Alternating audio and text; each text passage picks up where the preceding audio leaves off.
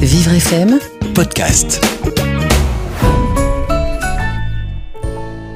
Valentine de Bourg-la-Reine nous écrit euh, J'aime beaucoup cuisiner.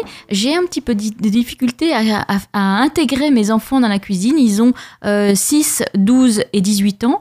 Euh, comment je peux faire euh, pour, les, pour les passionner par, par la cuisine? Richard Ouard, vous êtes euh, chef à domicile et vous êtes euh, le créateur de cuisine. Vous avez vous-même des enfants. Vous cuisinez avec vos enfants. Qu'est-ce qu'on peut conseiller à Valentine?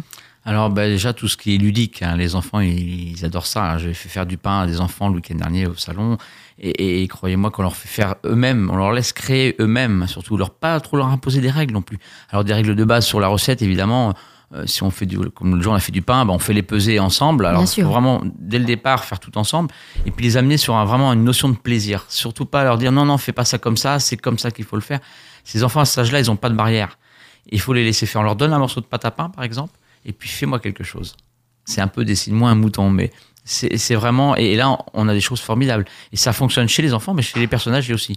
Moi, je les mets sur de l'artistique, par exemple, leur faire faire des roses en pâte d'amande, ou même avec une peau de tomate, pourquoi pas Mhm. Une fleur. Tout de suite, les enfants, ils sont contents. Une purée, si on lui met deux yeux, une bouche, des oreilles avec des aliments On va tout de suite, c'est bah, tout ludique. de suite, c'est beaucoup plus ludique. On a envie de le manger, quoi.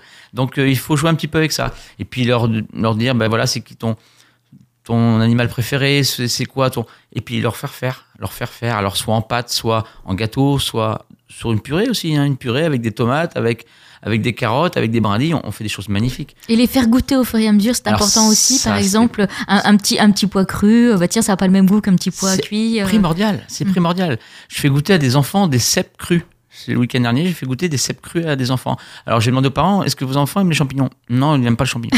Alors évidemment, j'ai coupé un morceau de cèpe cru, mais c'est pareil, c'est un cèpe qui sortait de la forêt, euh, qui vient Oh de l'Ariège, qu'on m'a ramené. ça, Donc là, un peu d'huile de ça. noisette dessus, fleur de sel, j'ai mis dans la bouche de l'enfant, l'enfant m'a fait Waouh Et, c'est tout. Et les parents m'ont dit Mais je savais pas que mon enfant aimait les champignons. Maintenant, je vais prendre attention. Avant, j'ouvrais une boîte avec un champignon tout marron dans le lot. Maintenant, je vais m'arrêter au marché. Je vais prendre peut-être un cep seulement.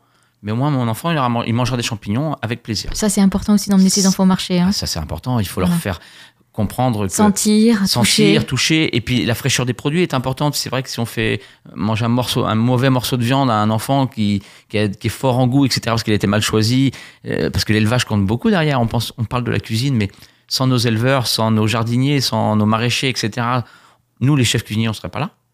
On, on pourrait pas cuisiner, on pourrait rien faire. Donc ces gens-là aussi sont là pour euh, pour nous aider à bien manger.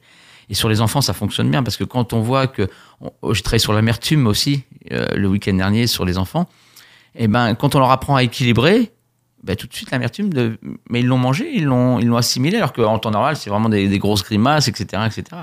Mais en mettant un petit peu de miel, en mettant un petit peu de pomme, en mettant de la figue, des choses de saison, ils se sont régalés dans une feuille d'endive. Vivre FM, Podcast.